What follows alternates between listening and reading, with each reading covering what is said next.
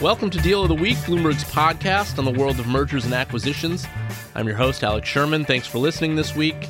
This is episode number 11. What a long, strange trip it's been these past two and a half months.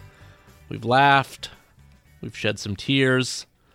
Okay, fine, we haven't really cried, but still, you can listen to all of our past episodes on iTunes. Just subscribe to Deal of the Week or you can stream them online at bloomberg.com backslash audio. You can find Deal of the Week there alongside all of Bloomberg's excellent podcasts. Uh, just scroll down for Deal of the Week. And as you know, if you've listened to the show before, one of the goals is to try to speak with people with inside real time information on the world of mergers and acquisitions. So that's exactly what we're doing this week. We'll be speaking with JP Morgan Global Chairman of M&A, Kurt Simon, uh, his sense of market conditions and his history of doing mega deals is really a plus. I mean, we couldn't ask for a better guest. Kurt is involved with many of the biggest, highest profile deals, uh, uh, really every year in recent memory, including this year. This is a guy you really want to listen to in terms of understanding the job of M&A investment banker. But first, it's time for our weekly segment, What's the Big Deal? And it's about time we address this week's topic on the show because there seems like there's a rumor about this company every single week, and most are incorrect. So we're going to talk about Twitter. And joining me this week from San Francisco is Bloomberg's Twitter reporter, Sarah Frier. Hi, Sarah. Hi, thanks for having me. Let's kick this off. What was this week's Twitter M&A rumor du jour or or dis de semaine? Is that would that be the? This this week we heard about Silver Lake and Marc Andreessen that they may have been um, in cahoots to buy all or some of Twitter. It seems pretty far fetched, and I think we heard from our sources that it pretty much was far fetched. But it's just an example of, of how this company is really, um, as the stock price goes down, sparking interest in a deal, whether that's coming from Wall Street or from actual people who could do the deal uh, it is becoming cheaper and uh, therefore more attractive. So I'm wondering, Sarah, and I have some uh, some thoughts on this myself, but in your opinion, it, it, does seem like every one of these little rumors that comes up about Twitter, and, and look, I mean, just off the top of my head, I can think of in recent memory, there was a rumor that Fox was interested in buying Twitter. That Fox then went on the record and denied. Uh, there have been several rumors that Google has been interested in buying Twitter. Uh, there was one several months ago that I remember about Facebook being interested in buying Twitter. Some of these seem to have real impact on the stock. In other words, you'll see a sort of a, a story go out there and the stock will jump three or four percent. Do you feel like Twitter is, for whatever reason, more sensitive to sort of these M and A rumors than maybe another company would be? Absolutely. I think Twitter is just at this point where uh, they haven't quite proven out the growth story that that Wall Street wants them to. And so any little speck of extra information about the company's state causes the stock to move wildly.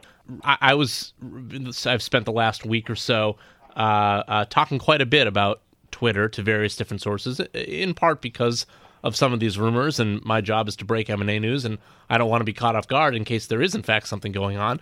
And I've sort of been told the same story from a lot of the people that I trust around this company, which is one, the company is not for sale, and the company is not working with advisors on a sale. However, point two, the company probably should be acquired. Uh, in other words, Twitter has no clear cut plan for how to move forward in its future to get to profitability anytime soon. Uh, and and you know this better than I do, Sarah. Maybe we can talk a little bit about this before we get into what's sort of the likely outcome for Twitter.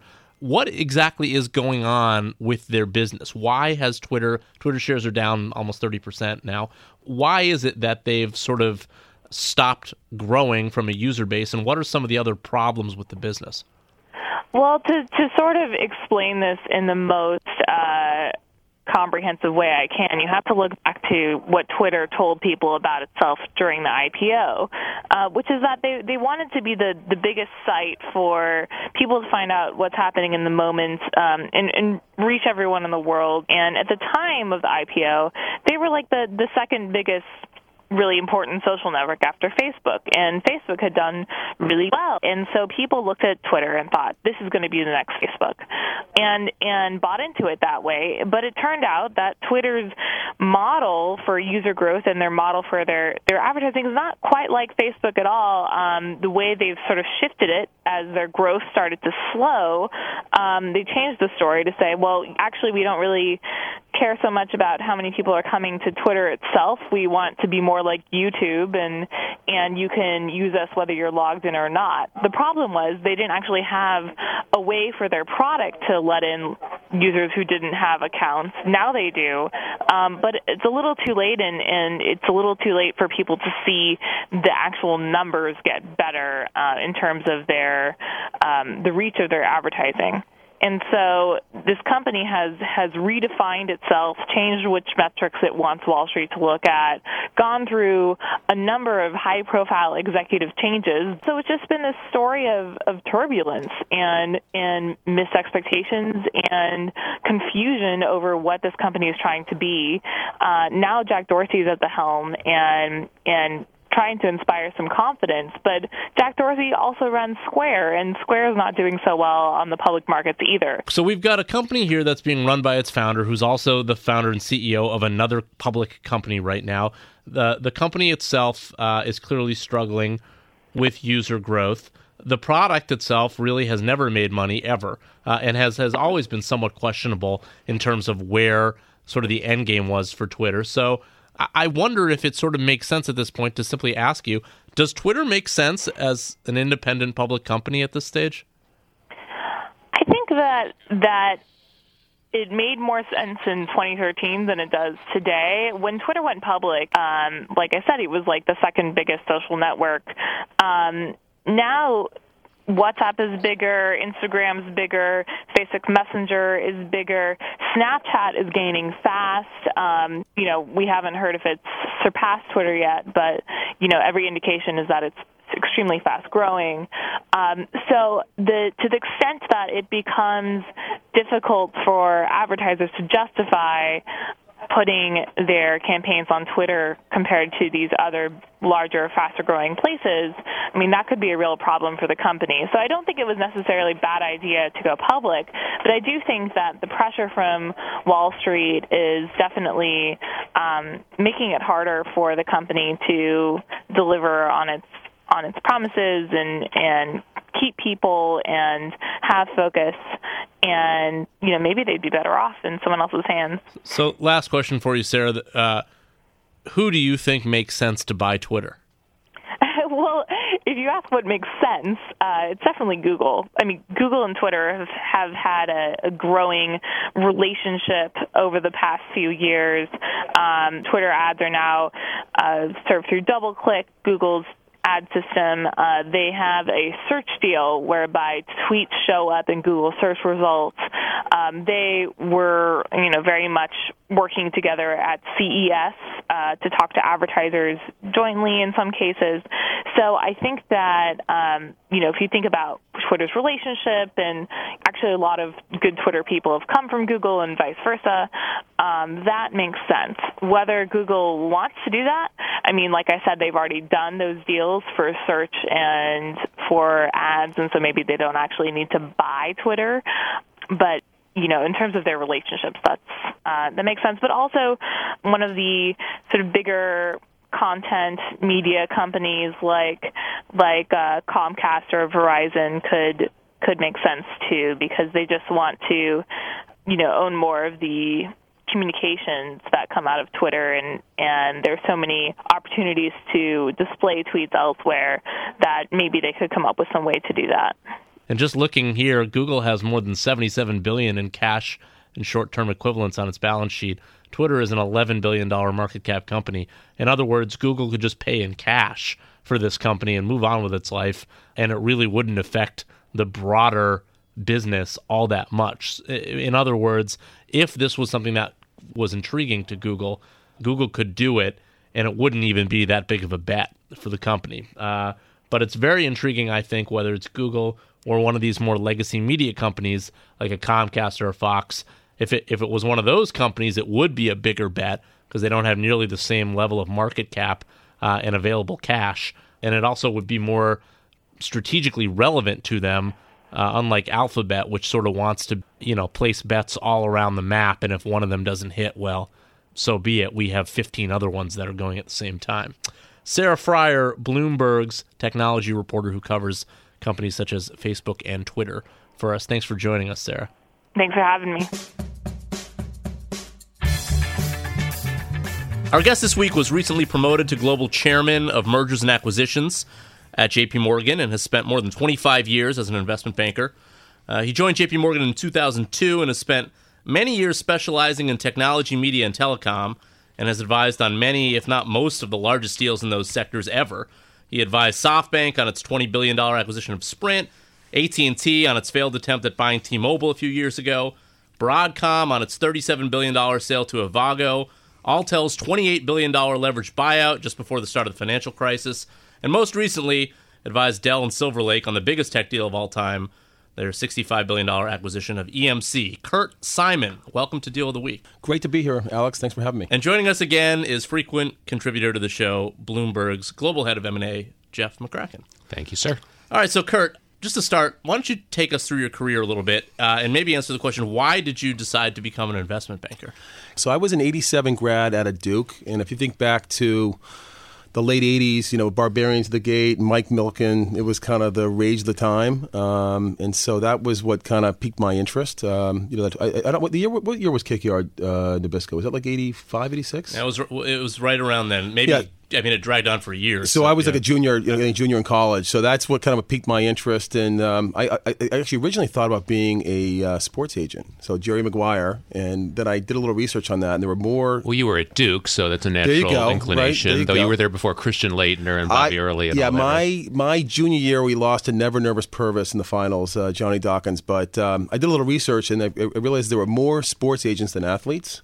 So I quickly pivoted in Wall Street, and things uh, things worked out okay now that you're sort of looking back at your career, maybe uh, in hindsight, what has been the highlight of your career so far? And then after you finish that question, I'll ask you the flip side, maybe the low light. You know, the highlight of my career uh, was probably the Broadcom deal. You know, it was a. am uh, not a semis guy. I moved out to the West Coast in uh, 2010 to run our, you know, really to, to, to build up and grow our tech practice. And I made some changes in our team, and um, we didn't have a coverage office anymore for Broadcom, so I'd really never met him before, and certainly uh, could spell semis. That was probably the depth of my of my semis experience, but had obviously done a lot on the M and A side, and uh, you know developed a, you know, in about eighteen months, which is a very short time for a transaction like that. I just a, a really close relationship with the CFO there.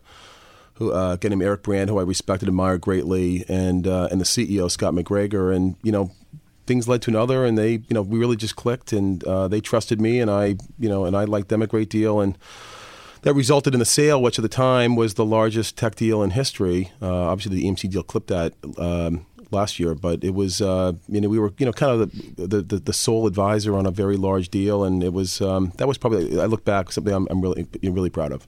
And, and is there a particular sort of low point? This is a funny story. Yeah. So I was a first year associate at the old Salomon Brothers. You guys remember that. I don't know if you guys read Liar's Poker. Did you guys read Liar's I Poker? Did. Oh, yeah. So I was in that training program, not with Michael Lewis, but like three years later. John but, Gutfreund is one of the There you go. He was a CEO, and a guy named uh, Tom Strauss was a president. And they, had the training program, equities in Dallas, and all that. Um, and each they'd have modules, and after each module, you do a test.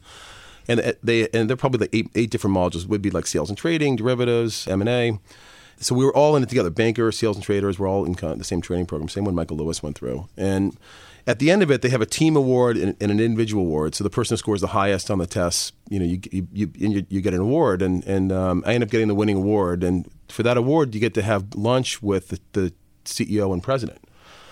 Well, my year, the bond scandal happened. So when, when I finished, Gutfreund had been fired and Strauss had been fired. And so they gave me a $300 check, pat in the back, and said, Good luck in your career, sir. I was like, Great. There you go. So never never got that famous lunch. But oh, it was, uh, yeah, that John was kind Gutfreund. of my low light. What, so can you give me a quick story about Gutfreund from the time that he was there? Would he walk around the trading room with, with a cigar in his mouth? Or? You know, I was so junior, I don't think I made it out of like the mailroom, Alex, but it's, uh, you know, he, he literally had, uh, I, I, didn't sit on that floor, obviously, but he actually sat on the, yeah, he sat, he had a desk on the trading floor, and then he had an office behind it but yeah, he would sit right the, right in the trading floor, had cigars. You could you know smoke on the open back in those days, but. he obviously did an amazing job with there, there, but I never never got it to uh, to see my lunch. Of course, the other person who came out of uh, Salomon Brothers is the owner of this company, Mike Bloomberg. That's right. In fact, he had he developed all the systems. I remember they used to call it the B page, which was the original Bloomberg terminal uh, for Salomon. But uh, if you remember, they wouldn't back him at the time. That's why he went to Merrill to get the, the original funding. Seems like it's worked out for him okay. I'd say so. I question I wanted to ask you about, and and I remember when you moved out in uh, 2010. I remember writing about that. Uh, the first big deal I recalled talking to you about after this all became public and you know drug out for months was Michael Dell's attempt to take his company private. Any any thoughts or any stories you can remember from that situation that uh, that stand out? Listen, how could you forget, right? I mean, that was uh, th- th- listen, that was the most grueling, difficult transaction I ever worked on. In fact, uh, the late Jimmy Lee, who was uh, a good friend, someone I respected and admired a great deal, we worked on that together, and you know, we both admitted we just, you know, f- it was physically and emotionally and mentally just grueling because it really wasn't. It was two deals, not one. If you think about, it, we had the original buyout. And then we had the proxy contest with Icahn. So it went from, you know, I think our first meeting on that was like August of 2012, and the deal didn't get done you know, a handshake till September of 2013, I think, if I remember my dates are right. So it was a, it, and it was grueling, and you know, remember the we had to postpone two different shareholder votes, and because uh, we didn't have the support of the shareholders, so that one was, uh, and I think that'll go down in infamy for.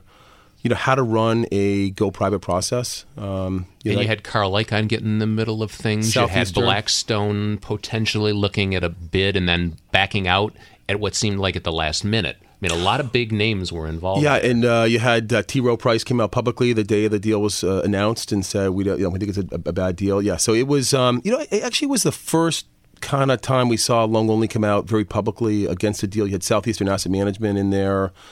You know, they obviously were very publicly uh, against it and sided with Icahn. So you, you had a lot of elements there that made that deal, you know, very noteworthy. And I think the committee there met literally 60 times over the course of that process. You think about the the job those, those uh, I guess four committee members did was was was was, was phenomenal. But it really, you know, it, it, it kind of I, I think set the playbook, and the Delaware court, in hindsight, came out and, and blessed the process and said this is really a you know an A plus process for how to how to do a management led buyout. It felt like the first big deal post. It wasn't the first big deal post Lehman, but it seemed like it was the first one because I, remember that happened, and then within.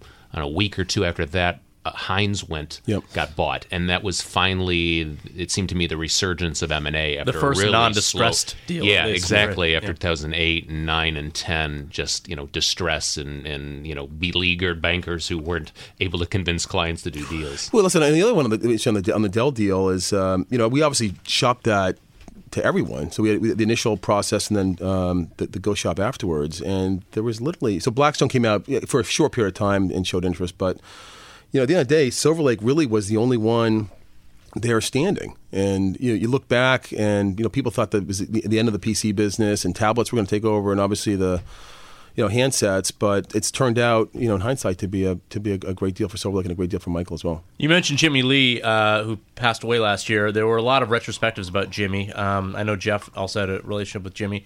What's your best Jimmy Lee story from working with him? Oh, there, listen, there's about you see the smile on my face. There's a, there's a lot of him. Um, you know, I'll tell you I'll tell you a couple stories, but but uh, you know he taught all of us really how to be a you know really effective bankers. Uh, he was an amazing client guy, and you know how to prep for a meeting. I mean, he literally would sit and write bullet points. You know, he's a vice chairman of J.P. Morgan Chase, would be writing bullet points, you know, for a presentation and left no stone unturned in terms of prepping. He'd be dotted every I, crossed every T, talked to everyone you need to talk to, answered every question. You know, I think he really, and you know, his legacy will be the success. You know, hopefully we have you know over the next you know five and ten years. But he really trained us really how to be how to be great uh, great client guys.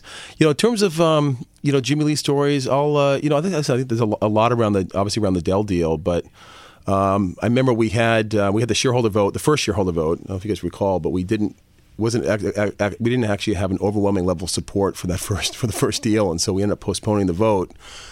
And um, you know, Jimmy comes in the room, and everyone's kind of sullen because we we you know Michael and Egon are sullen, uh, uh, uh, Silver Lake are sullen, the committee's sullen, and so um, you know Jimmy came in and said, "Listen, you know." we, need to break the glass strategy, which really what we you know what we needed, and he fired everyone up. I mean, he really he got you know Michael fired up and the committee fired up and said you know we got to find a way to to get this done together. And um, you know, in, in, hindsight, you know, we you know he did that, and he uh, he yeah he listen. I don't, I don't think that deal.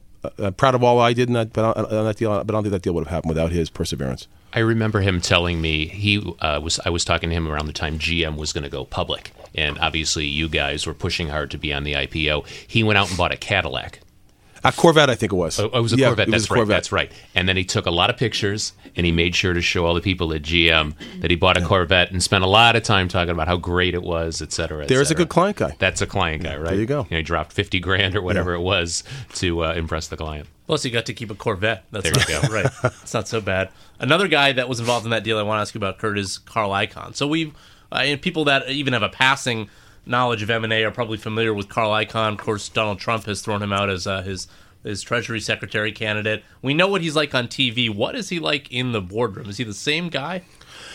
Listen, fortunately on that deal, we never saw him in the boardroom, right?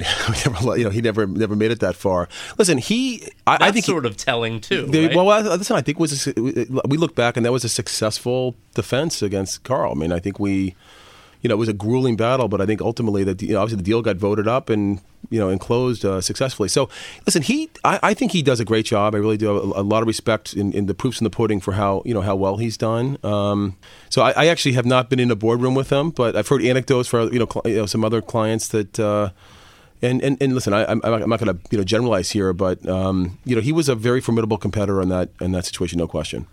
I, I, listed a bunch of deals that you guys that you've done that have been successful. I'm curious, has there been a deal in your 25 years or so of doing this where you've been a part of it and you've thought real time while the deal was still progressing, this is not going well. This this deal is not going well, or this is not going to turn out well.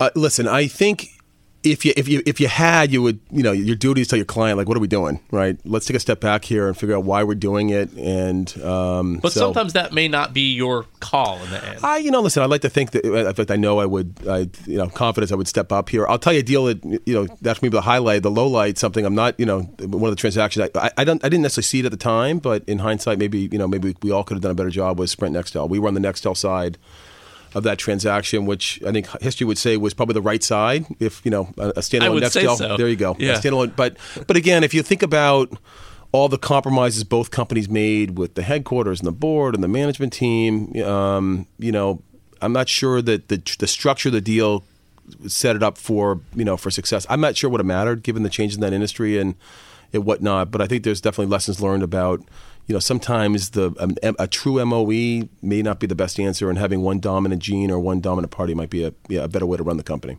As you look back on the AT and T T-Mobile deal, is that another one of those disappointments that you know, in retrospect, you still think would have made sense? Listen, I think I I do. Yeah, you look at the industry now, and you know how much someone like Sprint is struggling, and um, you know, I, I, think it's a brutally competitive industry, and um, I think a three-player market would be better for consumers and better for uh, better for the players. But obviously, the government felt felt differently. I think what was noteworthy about that deal, if you go back, was the the bridge commitment we made. Right? It was a twenty billion dollar sole underwritten bridge commitment. That was actually never obviously never drawn, but um, that was a pretty unique uh, transaction for that, you know, from that perspective. You never saw one bank write a twenty billion dollar commitment. Your CEO is also a very notable guy in Wall Street, Jamie Dimon. Is there a particular Jamie Dimon story, personal story that you have that sort of speaks to his essence? You know, listen, he is a great family person. Right, so you think, um, and I, he talks about that, but I don't think people really appreciate how you know how strong his, his his kind of family values are and just doing the right thing and you know, respect and admire that uh, greatly. I'll tell you a funny story. I was uh, I was walking to work maybe I don't know two months ago, and I was crossing the street to, to the subway to work to, to, get the subway, and this you know black car pulled up, you know, like you know out of like the, the Blacklist show or uh, you know one of those you know HBO shows, and uh, sure enough, the, the window goes down, and Jamie goes, "You want to lift to work?" And I said. Sure, I'd love it. So yeah, no, he's he's uh, he's a special. It's it's, a, it's an honor, privilege to work you know, work for him and work for that firm. It's amazing what he's done, you know, over the 10 plus years he's, he's run JP Morgan Chase. Wall Street right now comes under attack, particularly in a presidential election season. Do you feel like, is it frustrating to you at all, or do you feel like America, broadly speaking, doesn't understand what you do for a living? I yeah, probably yeah. I am sure on Main Street it's, it's, probably hard to understand you know a lot about banking. It's a, obviously a pretty nuanced uh, industry. But listen, I think for whatever reason, and I'm not going to go too far here, but for whatever reason, you know, certainly you know it's popular politics to to bash Wall Street. I think it's unfair. Um, you know, we listen. Our firm, I, we have I don't know 260,000 plus employees. We lend uh, you know a lot of money in small local communities. We have branches in small small local communities. So I think we do a, a tremendous amount of good for the country. But you know, unfortunately, it's not necessarily always good politics. How does a deal? Uh, this is a different question. I, you know, we are in the business of trying to break your deals and trying to get leaks and trying to get intel that we're not supposed to get. Unfortunately, Yes. How does it impact a deal? I mean, Dell was one of our best breaking news stories. Uh, Alex has broken tons of tech and semi deals. Um, we weren't successful to break the AT and T deal. We were chasing that, but you guys were able to announce it before we could uh, get there. I'm just wondering how does your how does it change when a deal gets leaked? I, listen, it depends on also when it's leaked, right? So, so if it's leaked the day of, like, I think, I think the back to the Broadcom deal, uh, that leaked like an, you know an hour before the market closed, the day before, you know, the day before. So it was We you know, barely even count that as a had, leak. had no that's, well. that's called a hand. It, it had no had absolutely no impact. But you know, listen, I think it dep- you know it, it obviously depends on on, on the deal. But um, I've seen deals blow up because you know it leaked and the market reaction was terrible. I remember yeah, this is back in the the nineties. Um, I think P and G was looking at a drug company. You guys,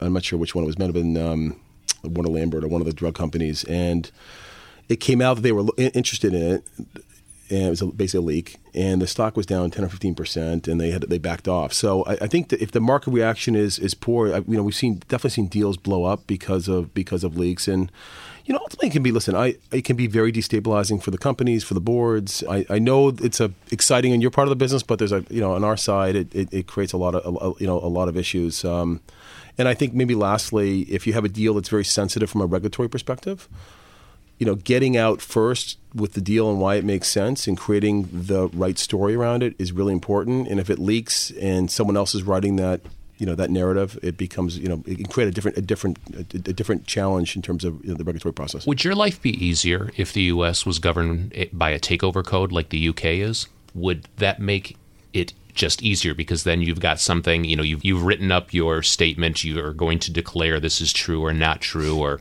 or whatever and then you can just go back about your business instead of ducking and trying to hide uh, of what you know trying to hide from the public what's going on I, I it would be Canada. It, it creates a, a level playing field and a set of rules that everyone plays by. So yeah, I, I think that's a, it's a good, good question, Jeff. I think it would it would create a, a, a little bit of a of an easier. It wouldn't be quite as chaotic from day to day. Let's put it that way. yeah I want to ask you one question at least about uh, the the broadly speaking the M and A market. A lot of volatility we've seen already this year. Do you feel like we are set up where it's almost inevitable now that 2016 is a step back from 2015, which is obviously the biggest M and A year of all time? You know, listen, I, I wouldn't go that far. Um, you know, obviously it was a tough January in terms of volatility, and, and the biggest uh, indicator of the health of the M&A market, as you guys both know, is, is CEO confidence and things. You know, wild swings in the markets or deals that get announced that don't trade well certainly don't don't create a lot of a lot of CEO confidence, and, and the cost of capital is up a little bit, obviously, particularly if you're a, a non-investment grade company, but. Uh, I'm not quite ready to say, you know, it's not going to be a great year, or you know, couldn't be a record year. You saw the Syngenta deal today; it's obviously a very big, you know, a very big transaction. I mean, our dialogue is great, our backlog is great. You know, some companies are, being a little bit more cautious, but I think you know, we're still early February. I'm not, not, not, not I'm not prepared to uh, to admit defeat here. I think it still could be a really good M and A year. is it possible that we're, we're, we're in a situation where all it's going to take is a little bit of stabilization within the markets, and then you'll start to see some of these dialogues sort of turn into deals at the same level that we saw in 2015? In other words, are we going to see the same level of mega deal this year? Listen, I think so. I may be the minority of this, but uh, Jeff, you and I talked about, I don't know, like in December, that you know it really was the year of the big deal. I think there were 65 $10 billion deals Right, there were year. actually fewer. I think there were lesser deals Yep. in, in the grand total, but there were more deals above 10 billion. So my, my, my numbers are directionally accurate, but I think there were 65 deals plus or minus greater than 10 billion last year versus like 34, 35 the year before. So it was you know al- almost a double in terms of the number of the number of big deals. Um, listen, look at the U.S. economy. What was it? 0.7 percent growth in GDP. If you're a corporate and you know you want to grow your top line, you know M and A is going to be the answer this year. You know I, I think the next year or two look like they're very you know um, they're not going to be very robust top line growth kind of environment. So Cost of capital, again, we've had a little bit of a rebalancing, but but cost of capital is still historically attractive levels. So that, that's why I look at cost of capital is low.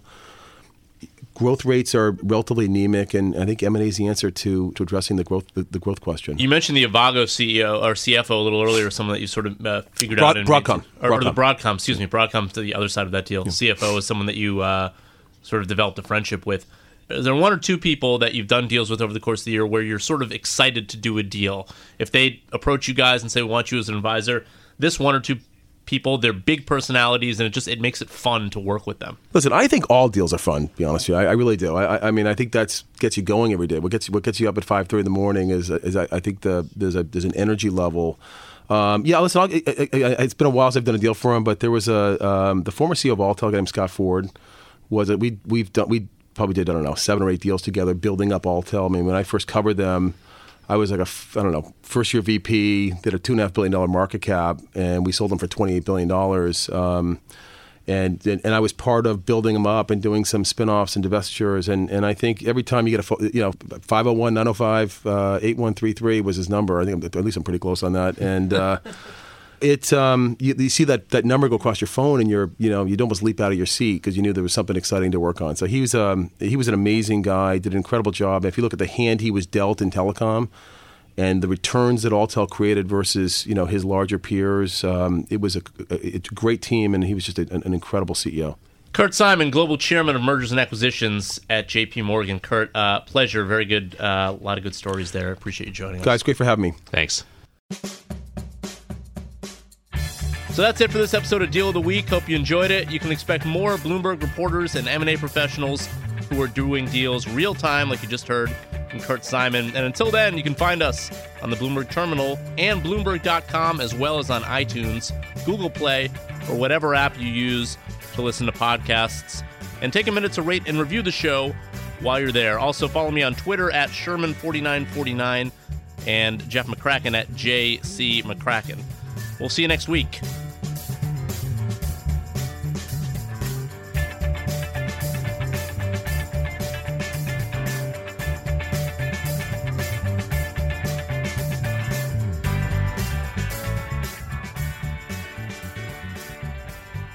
We are proud of our new and growing suite of original podcasts, all designed to help you navigate the complexities of business, the financial markets, and the global economy.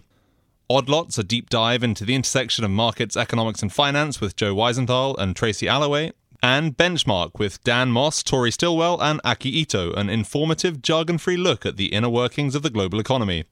All three shows are available on iTunes, SoundCloud, Pocket Casts for Android, Bloomberg.com, and the Bloomberg Terminal. Check them out and subscribe today.